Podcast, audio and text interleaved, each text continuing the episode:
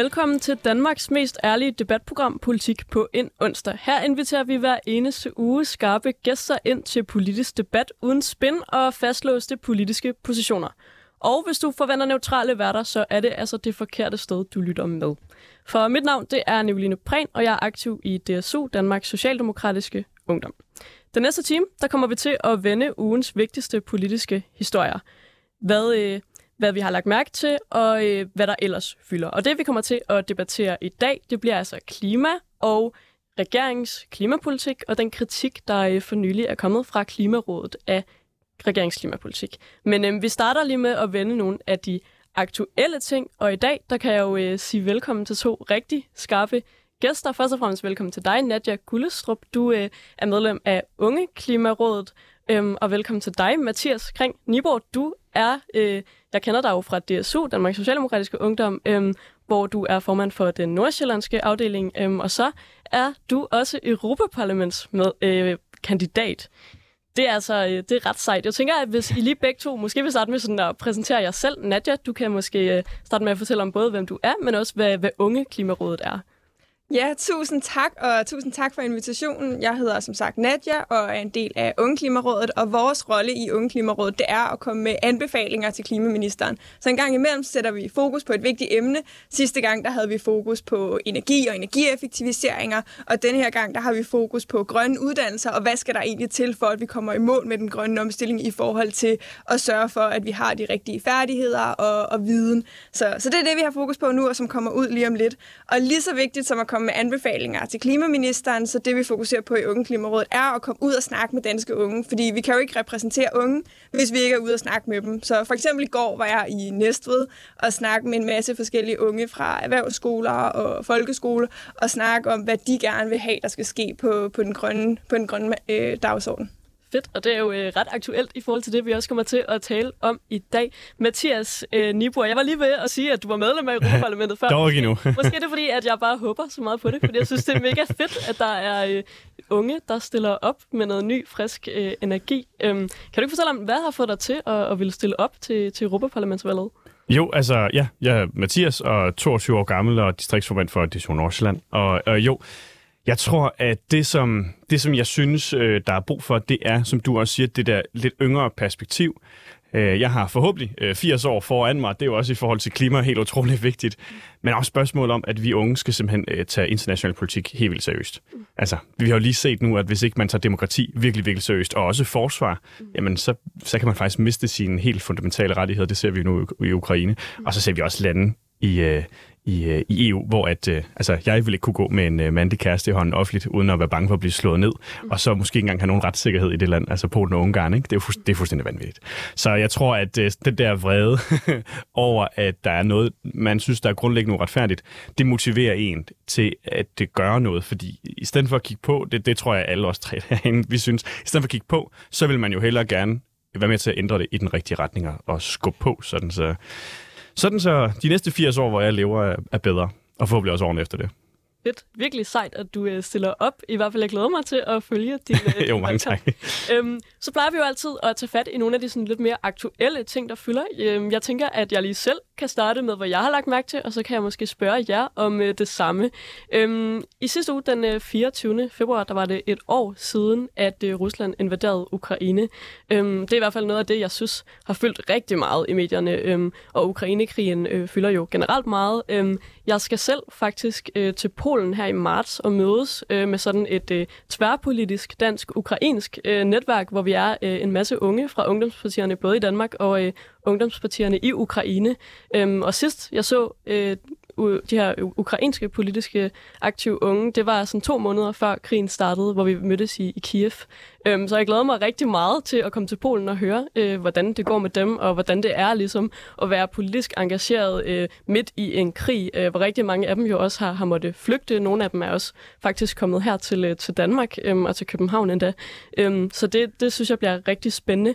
Øhm, noget, jeg synes, der har fyldt, er også sådan det her med, hvorvidt det ender med at blive sådan en, en lang, mange i krig, der bare fortsætter uden rigtig nogen ende, eller om vi faktisk måske bevæger os mod en afslutning. Vi har set, hvordan både USA og, og EU for nylig har doneret øh, de her sådan kampvogne. Nu er der nogen, der begynder at tale om, at vi også skal donere kamp fly, men der er nogen, der er nervøse for, om det ukrainske militær ligesom er parate til at, at tage de her redskaber i brug. Hvad, hvad tænker I? Øhm, Nadja, du er, jeg ved ikke, om du er stadig er, men du er i hvert fald tidligere aktiv i Radikal Ungdom, øhm, som jo øh, er et ungdomsparti, der også er meget sådan EU-begejstret og, og sådan, øh, gerne vil engagere sig internationalt. Øhm, hvordan, hvor står du på det her? Er du sådan optimist, eller er du mere øh, bekymret for, hvor lang tid krigen øh, kommer til at fortsætte?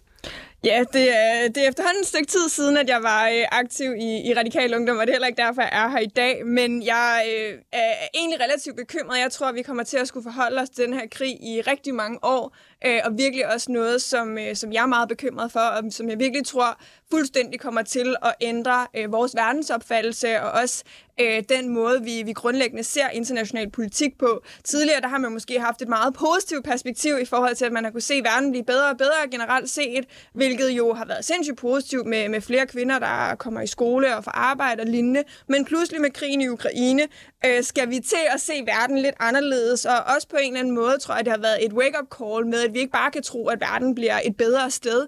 Det, det kan faktisk godt gå den forkerte retning, og det er ikke fordi alle verdens ledere, og især ikke Putin, nødvendigvis synes, at vi skal samme retning, som, øh, som vi synes i Danmark. Så det er noget, jeg kan, kan være meget bekymret for. Og jeg tror i den her forbindelse, vi også skal, skal huske nogle gange at snakke om sådan det konkrete eksempel, og de mennesker, det går ud over, når vi snakker om international politik.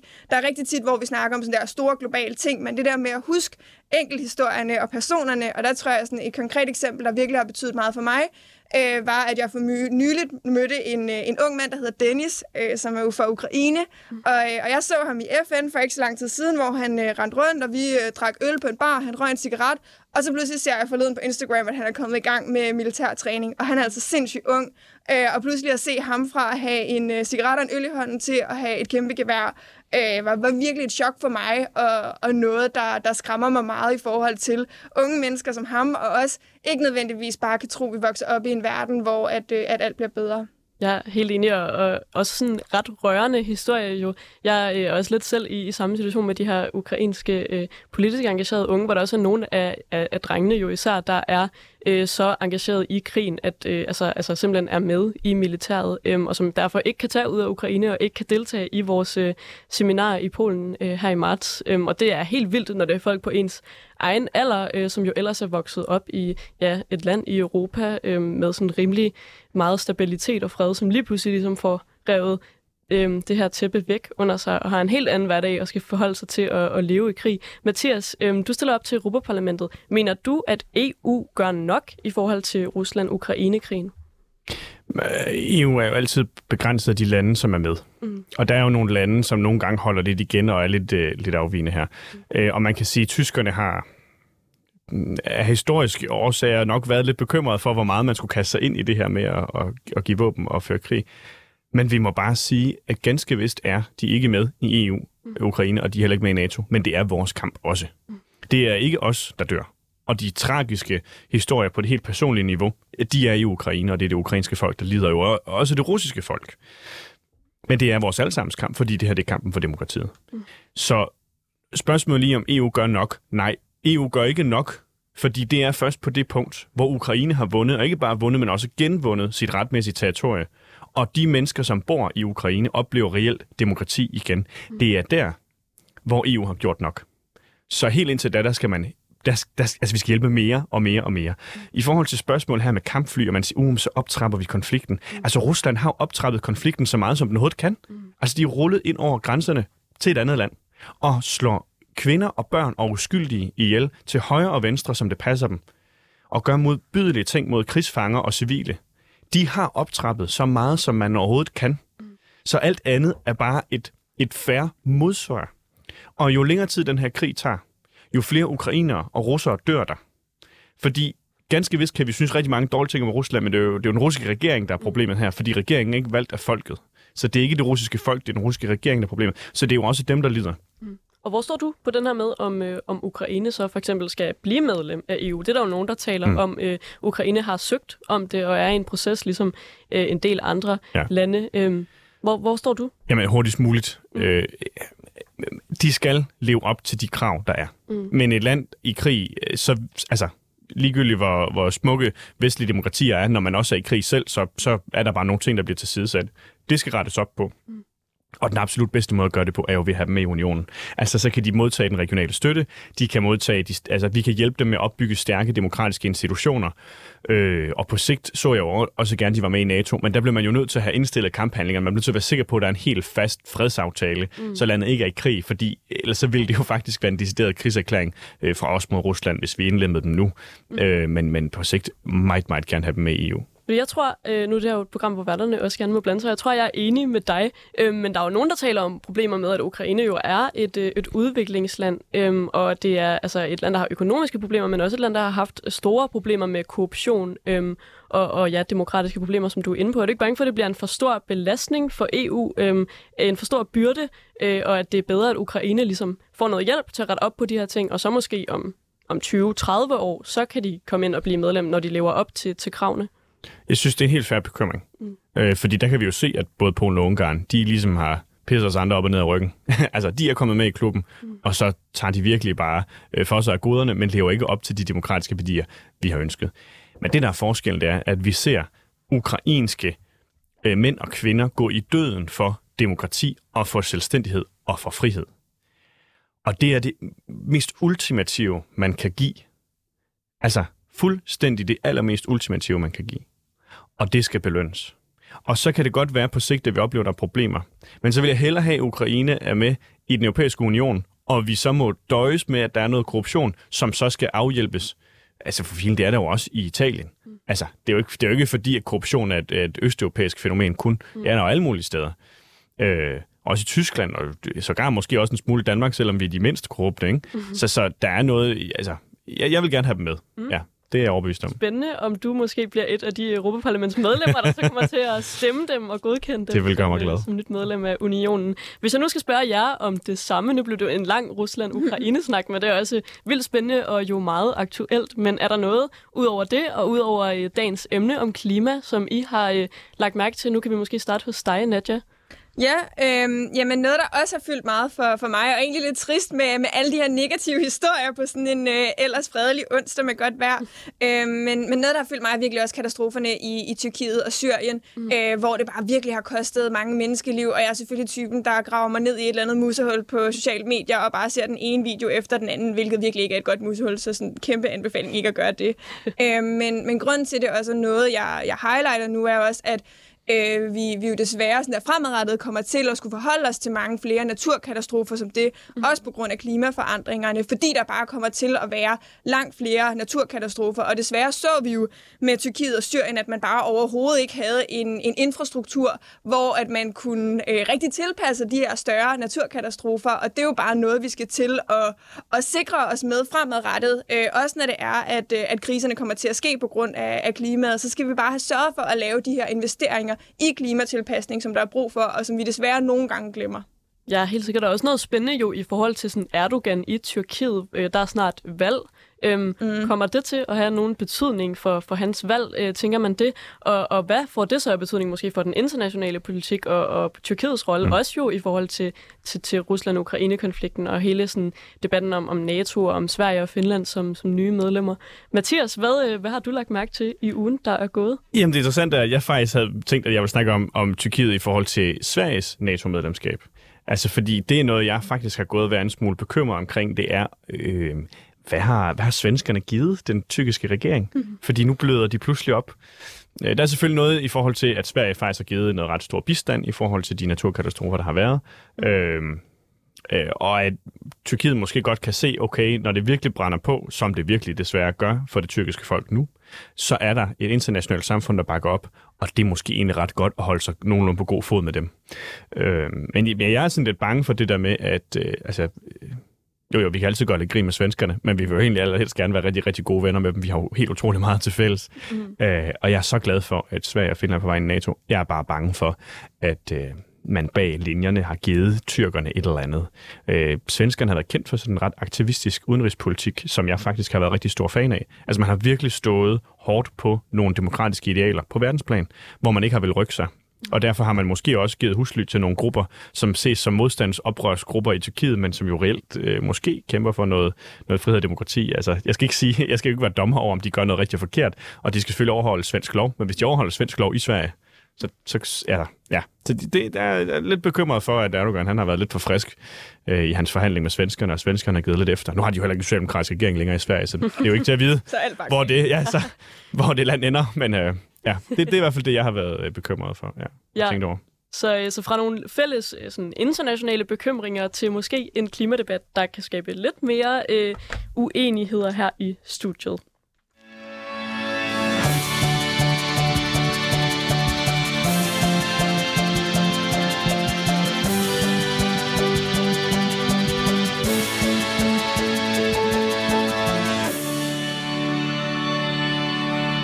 Lytter til Politik på en onsdag. Mit navn er Nicoline Prehn, og med mig i studiet har jeg to skarpe gæster, nemlig Mathias Nibor, øh, Europaparlamentskandidat for Socialdemokratiet og øh, DSU'er, og Nadja Gullesrup, medlem af Unge Klimarådet. Tirsdag der øh, landede nyheden om, at Klimarådet for tredje gang i træk dumper den danske klimaindsats og de danske klimaplaner. Som noget nyt, så ser det ikke ud til, at Danmark når hverken vores egne eller EU's klimamål ifølge Klimarådet. Klimaminister Lars Ågaard anerkender det også selv, at det ikke går hurtigt nok. Men hvad skal vi gøre? Har vi en regering, der er ambitiøs nok? Til at diskutere det, der har vi inviteret øh, jer to, Nadia Gullestrup, formand for Unge Klimarådet, og Mathias Nibor, distriktsformand i Danmarks Socialdemokratiske Ungdom og øh, kandidat til Europaparlamentet for Socialdemokratiet. Lad os øh, starte med dig, Nadia. Er øh, regeringen ambitiøs nok på klimaområdet? Det er den jo ikke, så havde Klimarådet jo ikke dumpet øh, regeringens klimapolitik, så, øh, så det, det er desværre ikke godt nok. Det er jo ikke den store overraskelse, men det er bare, altså Klimarådet de konkluderer, at det ikke er anskueligt, at vi når 70%-målet, og der er simpelthen en for høj risiko for, at vi ikke gør det. Og det er fordi, vi afhænger for meget af teknologier, som ikke er fuldstændig bevist, som eksempelvis øh, carbon capture og power to x og lignende. Og det er ikke fordi, jeg ikke synes, at vi skal investere i carbon capture og power to x og lignende, men jeg tror bare, at øh, fra vores perspektiv, så øh, skulle man måske satse lidt mere på, på sikre teknologier op mod de 70 procent, og så derudover som sådan top-on satse mere på, på hvad det hedder, carbon capture og lignende. Så altså de der 70 procent skal vi bare nå, og det er jo ikke fordi, det vil gøre noget, hvis vi pludselig ramte 80 procent eller lignende, fordi vi også investerede i carbon capture, men vi bliver simpelthen nødt til at, at hæve ambitionerne, og endnu vigtigere at fokusere på implementering. Øh, Jeg synes egentlig, at regeringen har været nogenlunde i forhold til at have relativt mange store idéer og, og fede ambitioner, men vi bliver også bare nødt til at sikre, at der sker noget på, på især den korte bane. Og der synes jeg, at eksemplet omkring 2025-målet er et godt eksempel, fordi lige nu står vi ikke engang til at nå det, øh, som er, at, øh, at man skal reducere Danmarks samlede CO2-udledning på mellem 50 og 54 procent frem mod 1990. Og, øh, og altså 50 procent står vi ikke engang til at nå. Øh, og, og samtidig har vi også, at vi reelt burde komme op omkring mindst de 54 procent, for at, øh, at vi ligesom aligner med, med Paris-aftalen og lignende. Øh, så, øh, så desværre slet ikke godt nok, og især ikke på kort sigt. Ja, og så kan jeg måske spørge øh, dig, Mathias Nibur, om det samme. Du er jo socialdemokrat. Mm. Øh, er du tilfreds med regeringens øh, klimapolitik lige nu? Jeg tror, øh, da, da du stod og snakkede om det øh, før, Nadia, så kom jeg til at tænke på, jeg har lige været i USA, og der var inde på det der Air and Space Museum at se om, og opsættelsen af, af rumraketterne til, til månen. Mm. Og da Kennedy han siger i starten af 60'erne, at inden årtiet er overstået, der har vi en mand på månen. Og alle tænker, det kan ikke lade sig gøre. Vi har ikke teknologierne. Det koster rigtig mange penge. Det er faktisk næsten mere eller mindre muligt. Vi ved faktisk ikke, om det kan lade sig gøre. Det er at satse på alt muligt. Øh, og måske der var nogen derude, der var bedre end os alligevel. Og så kan vi vente og se, hvad de så kommer med, og så kan vi gøre det bagefter. Skal vi ikke bare fokusere på noget andet? Øh, og så må man altid diskutere, om det var det rigtige at gøre. Men det viser sig jo, at hvis man satte et mål, som er fuldstændig voldsomt ambitiøst, men man også tilfører de nødvendige ressourcer og de nødvendige kloge hoveder, så kan man nå fuldstændig vanvittige ting. Og jeg ved godt, det er sådan en, en lidt, lidt øh, uh, fast stretch at ligne de to, sammenligne de to ting, men jeg synes, det, det, det er lidt det, der sker nu. Det er, at vi siger, jamen, øh, vi skal bruge det, den værktøjskasse, vi har lige nu. Den er også god. Men hvis den var så fantastisk god, så havde vi jo nok allerede øh, været på vej mod det her. Det, jeg bider mærke i, i den kritik, der er, og jeg er også en ret grøn socialdemokrat, så jeg synes også meget af kritikken egentlig er fair nok. Mm. Men det, der står, det er, at det er usikkert, hvorvidt den her nye teknologi kommer til det. Ja, selvfølgelig får den ikke opfundet endnu. Altså hele ideen er, at vi lige nu poster milliarder af kroner og menneskelige ressourcer i projekter som Carbon Capture og Power to X. Mm. Fordi at vi bliver nødt til at være frontløbere. Altså når ikke det er opfundet, så ligger vi skinnerne, mens vi kører på sporet. Altså det er det, vi er i gang med lige nu. Mm. Jeg er selvfølgelig bekymret for, om man på nogle enkelte områder øh, der kunne man jo for eksempel nævne øh, landbruget, når nu man har fået en venstreminister, som elsker landbruget, mm. om ikke man kommer til at lave lidt mange krumspring for at trække det lidt i langdrag, eller for måske at være lidt gammel med, hvordan man måler nogle tal, og så videre, og så videre. Og det er en reel bekymring, og det synes jeg helt fair, at det også bliver kritiseret, at CO2-afgiften på landbruget ikke kommer til at batte nok. Altså der skal vi være hårde, der skal vi der gå mere til den. Øh, men jeg synes, altså de, de visioner, der er gode. Mm. Vi investerer i noget teknologi, som, som på sigt jo må komme til at kunne gøre et eller andet. Mm. Altså vi, vi forsker, vi smider penge i det, og så siger vi, jamen vi fortsætter også med udvide af fjernvarmenetværket, flere vindmøller, flere solceller, mm. øh, kig på reglerne i forhold til, hvordan vi kan opsætte dem, for det er jo også tit det, der holder solceller og vindmøller tilbage. Jeg synes sådan set, at den retning, man har lagt ud, jamen altså, den, den, den går den rigtige retning. Det, det betyder ikke, at man ikke godt kunne nøgte det hele op med lige 10% ekstra energi, eller 20% ekstra energi og finansiering. Men jeg synes, øh, Altså, det er den absolut mest ambitiøse regering, der nogensinde har været på det her område. altså... Ja, det synes jeg er ret spændende, du siger det her med den mest ambitiøse regering. Øhm, fordi nu er vi jo begge to socialdemokrater, og øh, i den øh, forrige regeringsperiode, hvor vi havde øh, øh, kun Socialdemokratiet på øh, regeringsposten, der blev jo i gennemsnit landet en grøn aftale hver anden uge. Så kan man selvfølgelig diskutere, hvor, hvor gode de aftaler så var, men det var i hvert fald ambitiøst, synes jeg. Er du mere eller mindre øh, bekymret nu, hvor vi har en, en bred regering, og hvor det er øh, folk fra Venstre og Moderaterne, der sidder både på jo klimaministerposten og på, øh, på landbrugsposten? Nej, jeg, jeg er mere bekymret. Det, det skal jeg være helt ærlig sige. Selvfølgelig er det. Fordi at det er jo det, der er fundamentet i, i heldigvis i den røde blok. Det er ligegyldigt, hvor de radikale, der kan man synes, at økonomiske politik nogle gange ligner, den er borgerlig, men de går også ind for klimaet. Så vi har jo et spænd af partier, mm. hvor at, altså sådan et som Alternativet jo, at det er jo deres DNA. Mm. Altså, så der bliver også virkelig lagt god øh, politisk energi i det. Men det, som jo er problemet med Øh, ja, altså, jo, jo, allerhelst en rød regering. Mm. Bum, pis fedt. Rigtig godt, vi gjorde noget for klimaet. Men det, der sker ved at have Venstre og Moderaterne med, det er jo også, at på et eller andet tidspunkt, så er det ikke længere Mette Frederiksen, der er statsminister. Mm. Sådan er det jo. Og hvis det så er inden 2030, så har man måske en venstre statsminister, men vedkommende er altså bundet af den klimapolitik, der blev lavet tidligere, for der var de selv med i regeringen. Mm. Så det vi er lidt sikre os nu, det er ikke bare til 2030, men forhåbentlig også efter det, der har man fået Venstre med ind på den her grønne bane, fordi jeg skal altså lige love for, at det eneste grønne, der skete under den, øh, den tidligere venstre-regering, det var, at øh, ministeren gik med grønt slips. Altså, der skete jo ingenting. Mm. Man slækkede jo på alle mulige ting, og, og ændrede på afgifter på elbiler, øh, altså alle mulige rigtig, rigtig dårlige ting. Så det er jo noget relativt nyt for dem, at de er så grønne. Mm. Og der kunne man jo håbe, at det kan holde dem op, og at de så fortsat skal være det. Men ja. jo, vi havde da fået mere ud af det, hvis det var en ren rød regering. Det skal der ikke være en hemmelighed. Ja, så i hvert fald noget med, at der måske kommer nogle bredere aftaler, som kan holde længere mm, tid. Forhåbentlig. Nadja Gullestrup fra Unge Klimaråd. Øh, køber du Mathias sammenligning med månelanding? Øh, tror du også, at det er godt med, med høje ambitioner, og at vi nok skal, skal nå derhen?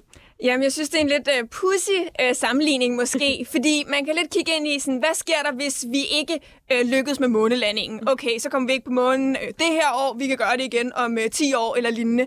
Men samme muligheder er der bare ikke, når det kommer til klima. Hvis det er, at vi ikke når det, altså så er der tusindvis af mennesker, der dør. Øh, og, og det bliver vi bare nødt til at huske på, at sådan, der, der er bare en forskel på de her to ting.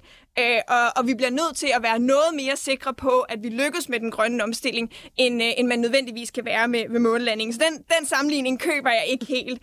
Øh, og, og jeg tror også bare, at øh, nu er jeg sådan lidt en kedelig type, der læser miljøøkonomi og virkelig elsker tal, mm. øh, og godt kan lide, at vi ligesom har, har noget at måle på, og kan se konkrete ting. Og der tror jeg lidt med, med denne her regering, altså vi havde ministeren var ude og snakke om, at han i sit hjerte kunne mærke, at vi nok skulle gå det. Og altså sådan der, jeg ved ikke, om jeg er en følelsesløs et eller andet, men altså den køber jeg bare ikke. Altså jeg, er sådan, jeg skal se hardcore tal, jeg skal se hardcore reduktioner. Øh, det nytter ikke, at, øh, at vi håber, at det kan ske, fordi håb er ikke en strategi, og især ikke, når det kommer til den grønne omstilling. Men med sammenligningen er, øh, er pointen så ikke netop det her med, at vi faktisk nåede det. Selvom det måske var noget, der ikke var nødvendigt at nå, så kunne vi mere, end vi troede, vi kunne. Og at verden også jo nok skal nå det her, fordi vi netop også bliver nødt til det. Vi kan bare ikke læne os tilbage, og, og der er altid risikoer, når det kommer til sådan nogle her ting. Det kan være, at sandsynligheden, og nu altså, hiver jeg bare tal ud fra et vist sted, men sandsynligheden for, at man lykkes med månelandingen var 50-50 eller 70-30 eller et eller andet, hvor at sådan, samme risiko har vi bare ikke mulighed for at, at tage, når det kommer til den grønne omstilling. Altså der skal vi være sikre på, at vi kommer i mål. Der er det ikke noget med at, at håbe eller lade være. Og samtidig vil jeg også bare lige stille spørgsmålstegn ved 70%-målet som, som sindssygt ambitiøst. Altså 70% ser jeg i langt højere grad som et minimum af det, vi skal nå. Og altså 80, 90, 100, 110 procent som, øh, som noget af det, der vil være, være ambitiøst og kunne sammenlignes med en mållanding, fordi det er det, der er brug for. Ja, Mathias, måske tilbage til din sammenligning. Synes du 70 procent er nok? Socialdemokratiet var også ude, i, jeg tror det var i valgkampen, eller lige inden var Mette Frederiksen ude og, og sige, at vi godt ville åbne op for at have endnu højere mm. ambitioner, og også lægge en plan for, hvordan vi så skulle nå de ambitioner. Synes du 70 procent er et godt sted, eller skal vi være mere ambitiøse? Ej, jeg synes da gerne, vi skulle være mere ambitiøse. Mm. Altså, øh, prøv, for, altså det, det, alt, det, det, der må være det ultimative mål, og så kan vi altid snakke om årstal, det må jo være, at Danmark er CO2-neutralt. Mm. Og det fede er jo så, at når vi så satser rigtig meget på de her teknologier, mm. så kan vi jo bidrage til, at resten af verden også bliver det, og at vi eventuelt kan absorbere endnu mere CO2, end vi udleder. Mm. Så det, det ultimative er jo, at mennesker ikke skal belaste kloden. Det er virkelig højt flyvende. Det er en månelanding. Det er virkelig en, en ud af en milliard, ikke? Men det er jo det, der skal være vores mål. Det er jo det, vi skal arbejde hen imod. Det er det, der skal være, at når jeg er død en gang, og forhåbentlig at det er om 80 års tid, jamen så belaster mennesker ikke den omkringværende klode. Altså det, det, skal, det skal være det, vi efterlader til vores børn. Det er, at vi ikke belaster kloden længere. Det er fuldstændig vanvittigt. Hvordan skal vi nå til det? Jamen det er jo ved, at der skal opfindes nogle ting, som bare ikke findes i dag. Mm. Men jeg er helt enig i, at, at der er ikke noget alternativ til at løse det her problem. Mm. Altså vi skal, vi skal løse klimaudfordringer. Så ambitionerne må også gerne hæves. Øhm, det vigtigste er jo, at der bliver implementeret. Det vigtigste er, at der bliver sat penge af. Det vigtigste er, at der bliver prioriteret på de uddannelser og de forskningssteder, vi har, at det er det her, man beskæftiger sig med. Mm. Altså det her, det er det vigtigste.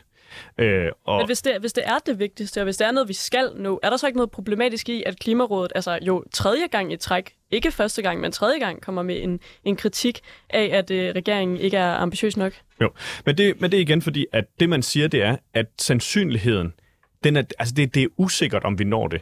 Fordi den eneste måde, du kan være sikker, Altså, det er jo ikke et matematisk regnestykke. Lige meget, hvor, gerne, hvor meget jeg også gerne vil se tal for reduktion, så er det jo ikke sådan en til en, så gør vi det her, så sker det her. Mm. Det er jo samme i politik, når man siger, at man sænker topskatten, så arbejder folk mere.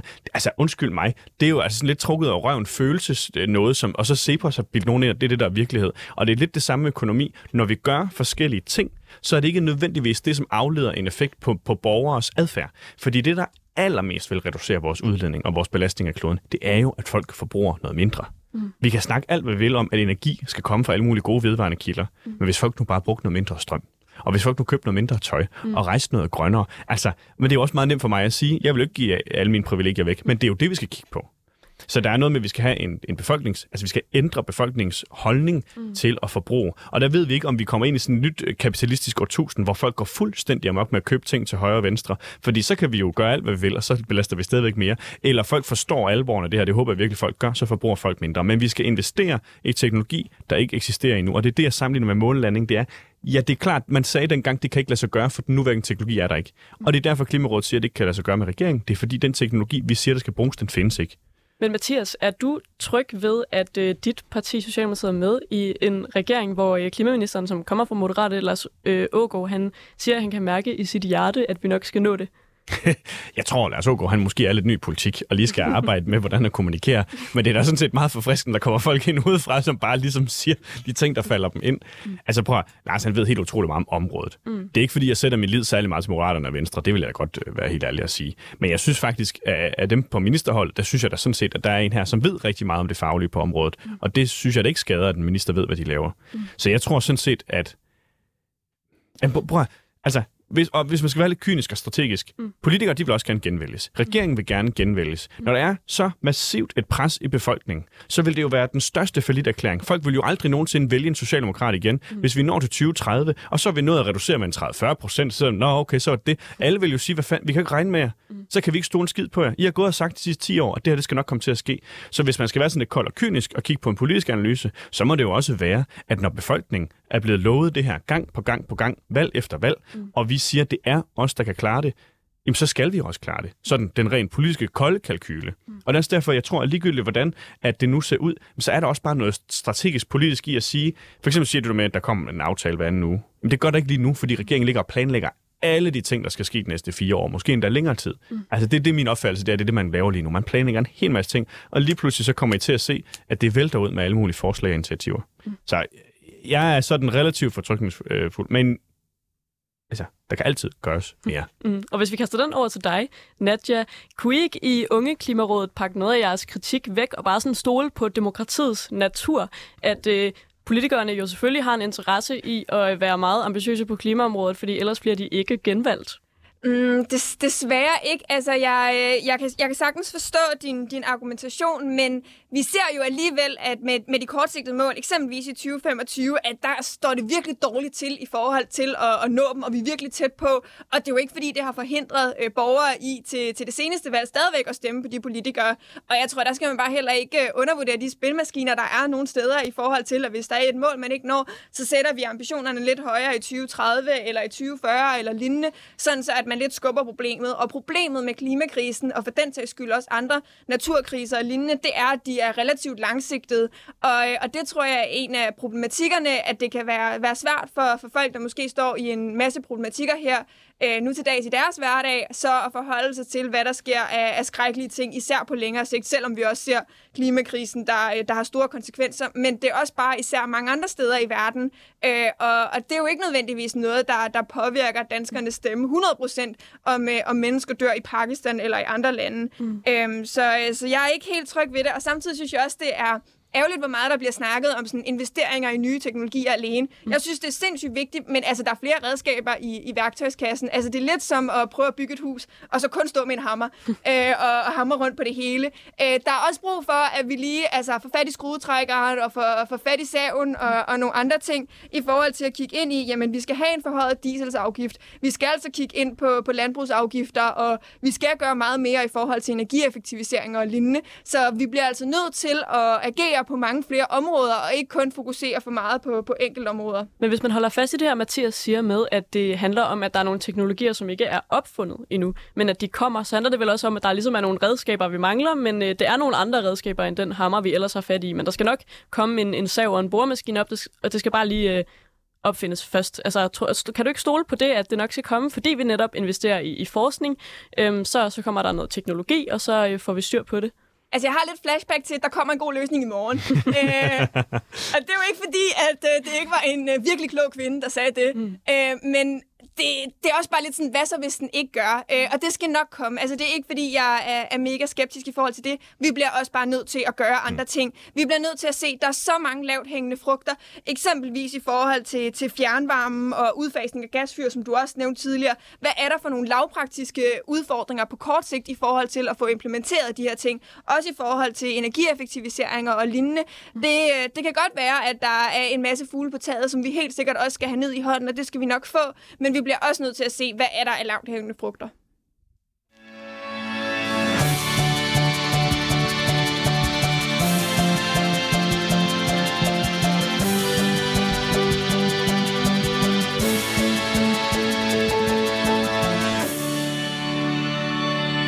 Ja, du, du lytter til Politik på en onsdag med Nicoline Prehn, hvor vi i dag har besøg af jer to, Nadia Gullestrup, formand for Unge Klimarådet, og Nat- Mathias Kring Nibor, DSU'er og øh, kandidat til Europaparlamentet for Socialdemokratiet. Og øh, vi er altså øh, godt i gang med en diskussion om regeringens klimaambitioner og klimahandling, fordi at Klimarådet for øh, tredje gang i træk har øh, dumpet regeringens ambitioner og sagt, at de ikke var øh, gode nok. Lige før der øh, diskuterede vi, øh, om det er ambitiøst nok, øh, om man gør de rigtige ting, men øh, Mathias, du var lidt inde på det her med, at regeringen lige nu er i gang med at planlægge en masse. Det er en ny regering. Det er nyt det her med, at der er en regering hen over midten. Øh, de er ligesom sådan i opstartsfasen. Men hvis vi så kigger på helt konkret, hvad er det så, der skal gøres? Hvis vi, hvis, hvis vi, er, vi er enige om alle sammen, at, øh, der skal lidt flere ambitioner til. Der skal gøres mm. lidt mere, end der bliver gjort nu. Så er det måske forskelligt, hvor meget vi synes, øh, der skal gøres. Men hvis vi så fat i helt konkret, hvad er det så, du håber, at den nye regering kommer til at præsentere, eller måske Socialdemokratiet kommer til at præsentere af konkrete forslag til handling øh, i den her regeringsperiode? Jamen, i forhold til, når jeg sagde tidligere, der er jo tænkt allerede i værktøjskassen, som vi kan bruge. Mm. Så der er jeg helt med på, at dem skal, de skal bruges. En af de problemer, jeg ser, det er jo, at det er utroligt svært at opsætte vindmøller og solceller rigtig mange steder i Danmark.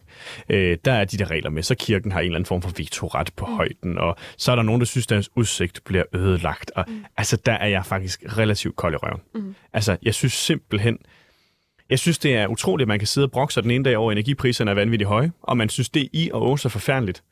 Øh, og man den næste så kan være skidsur over, at nogen vil opsætte en vindmølle. Mm. Øh, og så, så, nu er jeg jo selv fra Jylland, og så hører man nogle gange argumentet, ja, så kan de da få nogen op over i København. Men hvis man kigger ud, så kan man jo faktisk se, at København er omringet af, af vindmøller, og foran IKEA, der står deres egen vindmølle, og ude i Øresund står der vindmøller. Altså, øh, altså der, der, der skal alle steder overhovedet i Danmark, det kan lade sig gøre, skal der proppes vindmøller ind. Mm. Der skal solceller langt flere steder, og det skal der altså ikke være mulighed for at trække i så altså vanvittigt langdrag, de her processer. Det skal, havvindmøller, prøv at de er allerede meget langt ude af havet. De er faktisk så langt væk, så de ikke støjer. Det er alene, folk synes, det er lidt træls at kigge på. Jeg kan, jeg kan blive vred over, at man synes, det er lidt træls at kigge på symbolet på, at man er i gang med at lave grøn strøm. Det kan irritere mig. Og så skal man... Øh, skal vi kigge på landbruget. Der skal virkelig en benhård CO2-afgift på landbruget. Mm. Jeg synes, at øh, ideen om, at man siger, at de penge, man så får ud af det, skal tilbage til landbruget igennem grønne initiativer, synes jeg er virkelig fedt. Mm. Fordi det gør jo så, at man ikke kon- konkurrenceforvrider. Så siger man, at de landmænd, der forurener, de får lov til at betale. Og dem er jeg, der er friske på at omstille, værsgo, have en pose penge.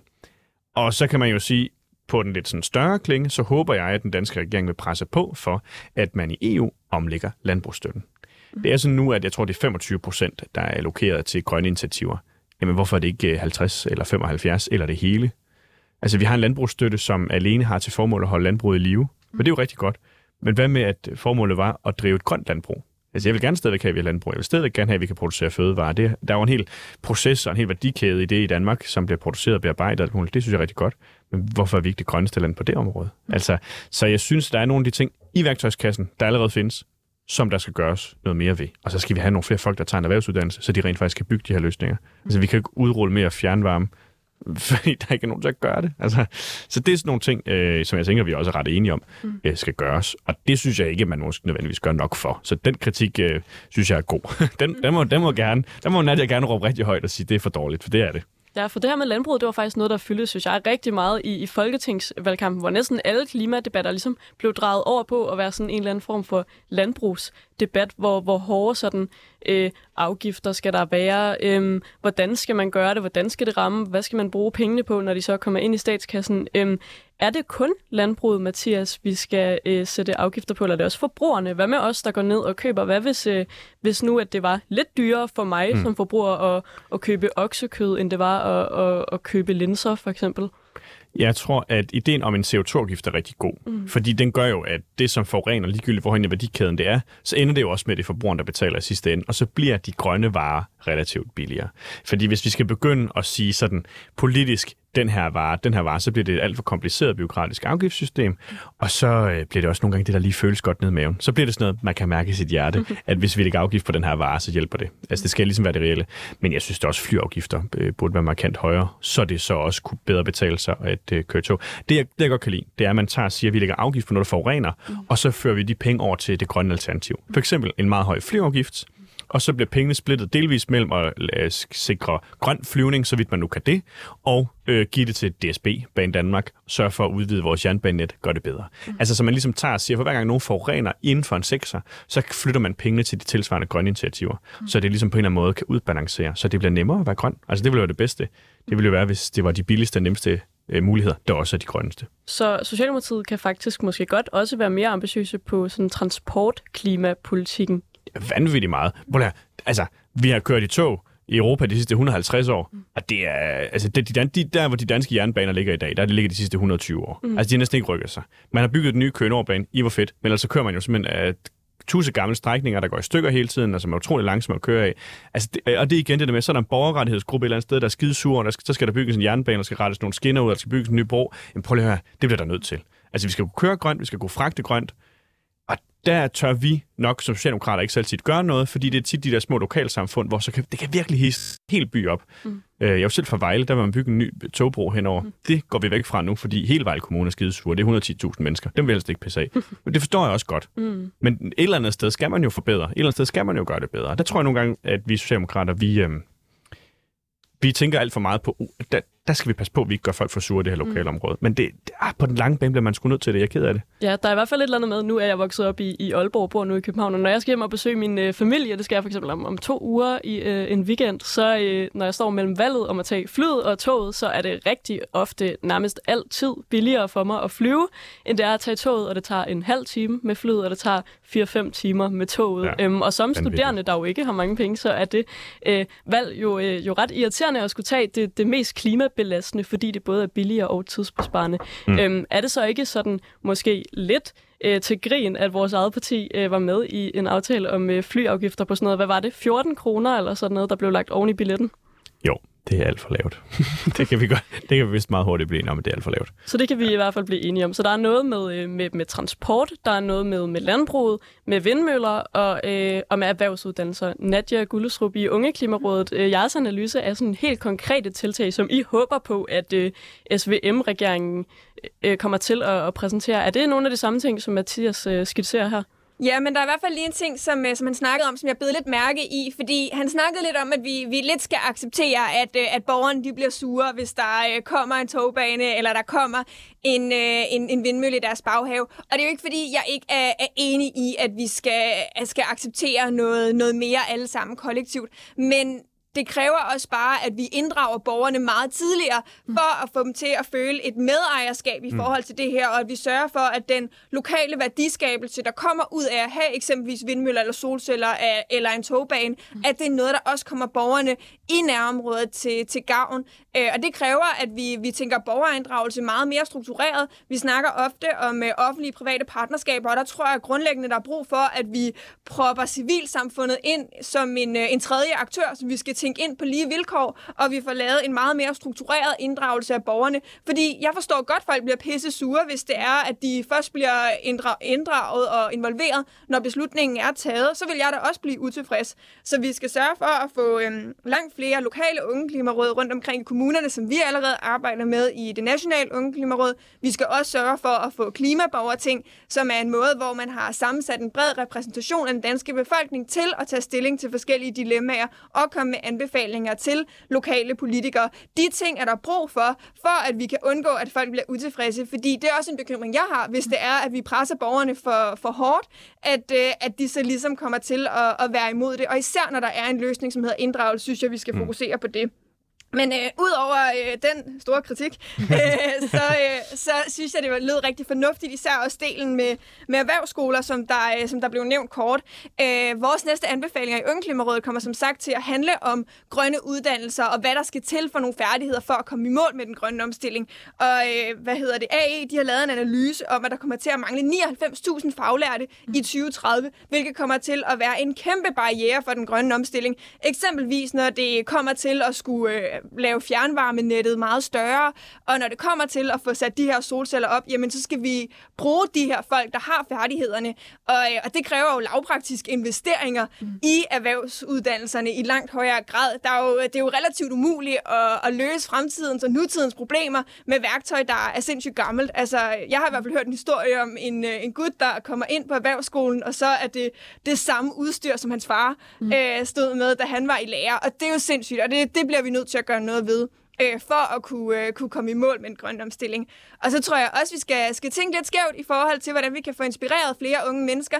Mm. Øh, da jeg var ude på, på erhvervsskolen øh, og snakke med forskellige unge i går i, i Næstved, så, øh, så var der da mange, der var sådan lidt, der, der er relativt mange muligheder. Altså, det, det er sgu ikke altid nemt at vælge. Mm. Og der tror jeg, vi skal kigge ind i, kunne man for eksempel lave en form for klimasabbatår eller lignende, hvor folk har mulighed for at komme ud og arbejde med den grønne omstilling mm. i måske et år eller lignende, og så øh, få nogle forskellige erfaringer, hvor de ikke nødvendigvis forpligtiger sig til sindssygt meget, men hvor de alligevel får nogle erfaringer med at arbejde med den grønne omstilling i praksis, som så kan gøre det måske lidt nemmere for dem at træffe et valg om at vælge erhvervsskolen, selvom mor presser på, at de skal gå i gymnasiet. Klimasabbatår, det synes jeg lyder som en øh, ret spændende idé. Mathias, hvad, hvad siger du til det? Har du nogle forslag til, hvordan får vi flere unge mennesker til at vælge en erhvervsuddannelse? Vi ser jo, at der er alt for få, der tager en erhvervsuddannelse, og problemet er blandt andet, som Nadia er inde på, det her med altså faciliteterne, at mm. redskaberne øh, ikke er gode nok, at skolerne er for slidte, og også sådan noget med, at de sociale fællesskaber måske ikke kan måle sig helt med dem, der, der er på de gymnasielle uddannelser. Er det bare det, der skal til, eller, eller er der andet, man kan gøre? Ja, men øh, for det første vil jeg give dig fuldstændig ret med det. Altså, fordi det er et, nogle kæmpe store problemer, vi ser på, på erhvervsskolerne, og det er de mennesker, som skal skabe de her forandringer. Fordi det er rigtigt, nu har jeg siddet og sagt, at man skal opfinde alle de her øh, løsninger, men hvis ikke de kan implementeres, og mange af dem, som jo så sidder faktisk også og laver øh, pilotprojekterne og, og, og forsøgene, er jo også folk, som er erhvervsuddannelse øh, og faglærte, som, som kan det. Så, så jo, så hvis vi kigger på, hvordan vi sørger for, for det her, fordi det er jo sådan en, næsten sådan en klimabombe under vores øh, omstilling, der vi ikke har, har unge nok, der, der uddanner sig her, så er der noget med at gøre, øh, gøre det mere attraktivt at gå på erhvervsuddannelserne. Jeg tror, man skal forklare unge mennesker, hvor store muligheder der er, og hvor fede uddannelser der er, og hvor mange. Altså, der er over 100 øh, erhvervsuddannelser, man kan vælge imellem, og de fleste kan jo ikke nævne mere end 10. Altså, så der er noget med også at, at, at oplyse bedre. Mm. Så tror jeg, der er noget i forhold til, at... Øh, altså, jeg var hjemme i Vejle, og så var jeg i biografen, og der var bare den ene reklame efter den anden for de lokale gymnasier. Mm. Altså, jeg synes simpelthen, at det er vanvittigt, at man bruger offentlige uddannelsesmidler på at betale for reklamer for de uddannelser, som i forvejen har rigeligt, som i rigeligt elever. Mm. Og jeg holder rigtig meget af mit gamle gymnasium, men jeg synes ikke, de skal lave de reklamer. Mm. Altså, og hvis nogen skulle, så var det der erhvervsuddannelserne. Mm. Det er dem, der skal have lov til at have spot time, når alle sidder og kigger, som skal få lov til at vise, hvor fedt det er, det de laver, og hvor stolte de er, det de laver, og kan inspirere andre til at gøre det samme. Og så tror jeg, der er noget i forhold til sådan den fysiske del, altså skolerne. Øh, der mangler meget af det sociale. Og det er jo selvfølgelig, fordi man er ude på, på virksomhed, og så på skole, og så på virksomhed. Så man har ikke det her kontinuerlige ophold på skolen, hvor man kan lave noget socialt. Men man er jo stadig på skoleforløb, og de skal bare gøres mere sociale. Der skal være fredagsbar og fester, som der også er på gymnasierne. Og så kunne man jo overveje, fremadrettet, når man alligevel skal bygge nye skoler, mm. om man ikke bygger, skulle bygge dem sammen, altså uddannelserne. Både sådan, så de øh, gymnasielt uddannede, de kan se, at der er sgu også noget andet, man kan hoppe over på og skifte undervejs forhåbentlig. Men også sådan, så dem, der tager erhvervsuddannelserne, de går på en fysisk skole sammen med dem, der læser, øh, som, som, som tager den kommersielle uddannelse, og kan være en del af det sociale, som er der. Altså, det er jo noget, vi har besluttet, at vi skal dele det op og segregere det, og ligesom skubbe de her øh, grupper fra hinanden mere og mere sådan rent fysisk. Mm. Det er der jo ikke nogen reel grund til. Altså erhvervsskolen og gymnasiet kan jo sagtens bygge sammen rent fysisk og have samme kantine og have samme festlokaler og, og lave arrangementer sammen. Altså det, det er noget, vi har fundet på, at det, det skal være sådan. Det kan vi jo bare lave om. Spændende forslag, synes jeg i hvert fald enighed her i studiet om, at øh, erhvervsuddannelser er en vigtig prioritet, og måske også endda om, at øh, Ungeklimarådets øh, inputs, det er nogen, som, øh, som regeringen skal lytte lidt mere til i forhold til det her med erhvervsuddannelserne.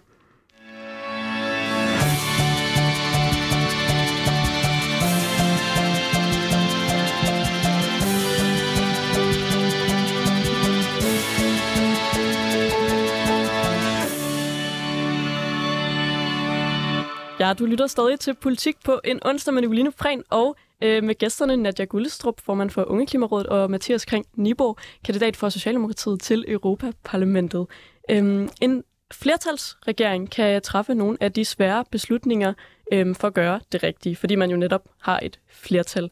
Øhm, senest så har vi set det argument i debatten om, øh, om Stor Bededag, hvor der bliver taget en beslutning, som faktisk mange i befolkningen er imod, men som øh, regeringen i hvert fald argumenterer for, er nødvendig øh, i den tid, vi står i.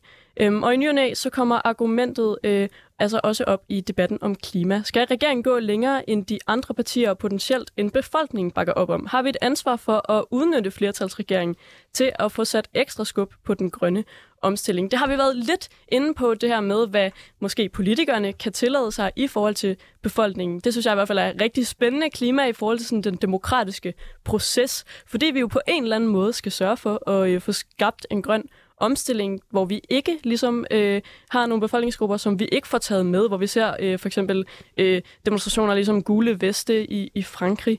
Øh, Mathias, synes du, at en flertalsregering, der endda går hen over midten, øh, har et særligt ansvar for at tage nogle beslutninger, som måske ellers er lidt upopulære? Altså, alle regeringer har altid haft ansvaret for at tage upopulære beslutninger. Fordi det nogle gange er de upopulære, der er det nødvendige. Øh, og det er det også i forhold til den grønne omstilling. Fordi som jeg nævnte før, så handler det også meget om, at vi skal forbruge anderledes og forbruge mindre. Men jeg synes, der er noget øh, helt grundlæggende farligt i at sige, at fordi du, du har en flertalsregering, så skal man øh, trumle hen over folk. Mm. Det, at jeg sagde tidligere med borgerinddragelse, er jo sindssygt vigtigt. Mm. Øh, og det, det kan godt være, at jeg formulerer mig lidt kan det, at folk skal affinde sig med, at der skal vinde eller mm. solceller op. Men det er jo fuldstændig rigtigt, at kan man gøre det på, på så dialogbaseret en måde som overhovedet muligt, så er det bedre. Mm.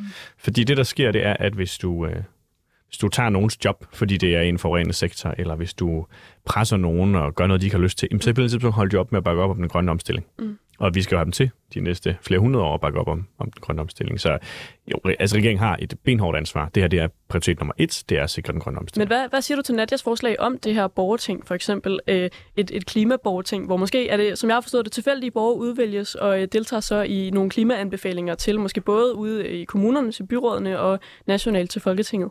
Yes. Ja, øh, det, det synes jeg er en form for afvikling af demokratiet. Altså jeg kan rigtig godt lide, at man har forskellige... Altså jeg kan godt lide Klimarådet, jeg kan godt lide Unge Klimaråd, elsker de der konstellationer, men at give decideret magt, øh, beføjelser til en gruppe af tilfældigt trukket mennesker, så, øh, jeg havde, øh, jeg havde noget om øh, sådan noget græsk øh, demokratihistorie på et tidspunkt, og der, der trækker man jo også nogle lærkugler op siger, Nå, i dag er det så de her mennesker, der skal tage den her beslutning i forhold til nogle, andre, nogle mennesker. Mm. Og det, det, der gør mig lidt bange, det er, at så, så på en måde afmonterer du lidt noget demokrati og siger, nu, nu er det lidt tilfældigt, så nogle mennesker her, der gør noget. Mm. Og så må jeg også sige, det må vel betyde, at politikerne ikke gør det, folk ønsker. Mm. For hvis man trækker nogle tilfældige øh, mennesker ud, mm. og de så skulle lov til at bestemme, jamen det, altså vi har repræsentativt demokrati, så politikerne burde jo allerede repræsentere befolkningens holdninger. Som, fordi hvis, hvis jeg er mere grøn end Folketinget, mm. så tænker jeg nok, når hvis nogle flere som mig bare blev smidt ind i et borgerting, så blev alt bare grønnere. Mm. Men det er jo måske fordi, at Folketinget er lige så grønt som befolkningen er. Så vi skal nok overtage befolkningen til at være noget grønnere, mm. og så skal vi i hvert fald sørge for, at politikerne følger op på, hvor grøn befolkningen er, og så mm. følger med. Nadia, hvor stiller I jer i Unge Klimarådet på den her? Fordi at, som jeg ser det, så udmelder I jo tit nogle meget ambitiøse øh, ting, øh, som det måske ikke er alle i befolkningen, der vil være med på. Men alligevel så siger du det her med, at, øh, at demokratiet er meget vigtigt. Øhm, hvor, hvor stiller I jer i den diskussion? Skal regeringen gå længere? Har det et særligt ansvar, fordi de er en bred flertalsregering? Ja, jeg synes da, da klart, at regeringen har et stort ansvar i forhold til at, at hæve ambitionerne. Jeg synes samtidig også, at de skal, skal prøve at få flere af de andre partier med. Det er da slet ikke det. Øh, også fordi det, i forhold til at fremtidssikre det, så er det jo altid godt at få endnu flere inputs øh, fra de andre partier. Men i forhold til, til det, Mathias snakkede om før, i forhold til, til klimaborgertingene, så tror jeg, at måske der blev øh, misforstået lidt, hvad, hvad klimaborgertingene egentlig har af magt. Mm. Øh, fordi de har relativt lidt, og skulle have sagt faktisk for lidt, ved at sige. Altså, det er ikke fordi, de har noget som helst mandat til at, at tage beslutninger over, hvad, hvad politikerne nødvendigvis gør. Øh, jeg har hverken haft øh, græsk filosofihistorie eller politikhistorie eller lignende. Det lærer vi sgu ikke om på miljøøkonomi. øh, men, øh, men jeg synes, der er nogle fine idéer i, at man tager, tager for eksempel øh, tilfældigt valgte borgere ind øh, og, og få dem til at mødes, fordi de normalt ikke vil mødes, og så komme med anbefalinger til politikerne. Øh, og så synes jeg, vi skal gøre meget mere for at give øh, klimaborgertingene mere indflydelse, end de allerede har i dag. Øh, for eksempel at sørge for, at politikerne de er forpligtet til at forholde sig til anbefalingerne i langt højere grad, øh, og ligesom skal, skal reagere og agere på det. Øh, men, øh, men når klimaborgerting eller lokale unge klimaråd eksisterer og kommer med idéer, så er det ikke, fordi de ligesom er sådan stillet over politikerne eller noget. Så, så jeg ser det egentlig kun som en styrkelse af demokratiet, når man laver strukturer som det. Mathias, kunne det ikke være en styrkelse for demokratiet, at øh, vi på den måde får flere borgere inddraget? Eller, eller hvad skal man så i stedet gøre, hvis du ikke ser det her som den rigtige løsning? Jamen, jeg synes, hvis så længe det er rådgivende, det var, jeg har oplevet folk, som er meget grønne, som gerne vil have et decideret borgerting, altså hvor man udtrækker folk, og så har et to-kammersystem, ligesom vi har haft tidligere i Danmark. Mm. Og det synes jeg er dårligt for demokratiet. Mm. Men at sige, at man finder nogle tilfældige mennesker, på en eller anden måde repræsentative for befolkningen, mm. og de så kommer input, synes jeg er rigtig godt. Man kunne jo også vælge dem i lokalrådene, eller sådan, altså et eller andet. Jeg, jeg, jeg kan generelt godt lide, at man vælger folk til noget. Men der er måske nogle mennesker, ja, som ikke vil komme til debatten normalt, hvis ikke man udtrækker dem. Så jo, jeg synes, det er en fin idé, hvis de rådgiver. Jo flere det er, jo bedre. Ja, så øh, der var i hvert fald noget, vi øh, kunne blive enige om der. det var virkelig fedt at have jer med i øh, studiet. Tak, fordi I øh, var det. Øhm, til, øh, til jer, Nadja Gullesrup, formand for Unge Klimarådet, og til dig, øh, Mathias Kring Nibor, øh, DSU'er og øh, nu kandidat til Europaparlamentet for Socialdemokratiet. Jeg synes i hvert fald, det var en øh, spændende klimadebat, øh, og hvis man vil høre den, så kan man finde den inde øh, på 24-7 øh, eller på øh, de platforme, hvor man normalt hører øh, podcast. Det var alt fra øh, politik på en onsdag i dag.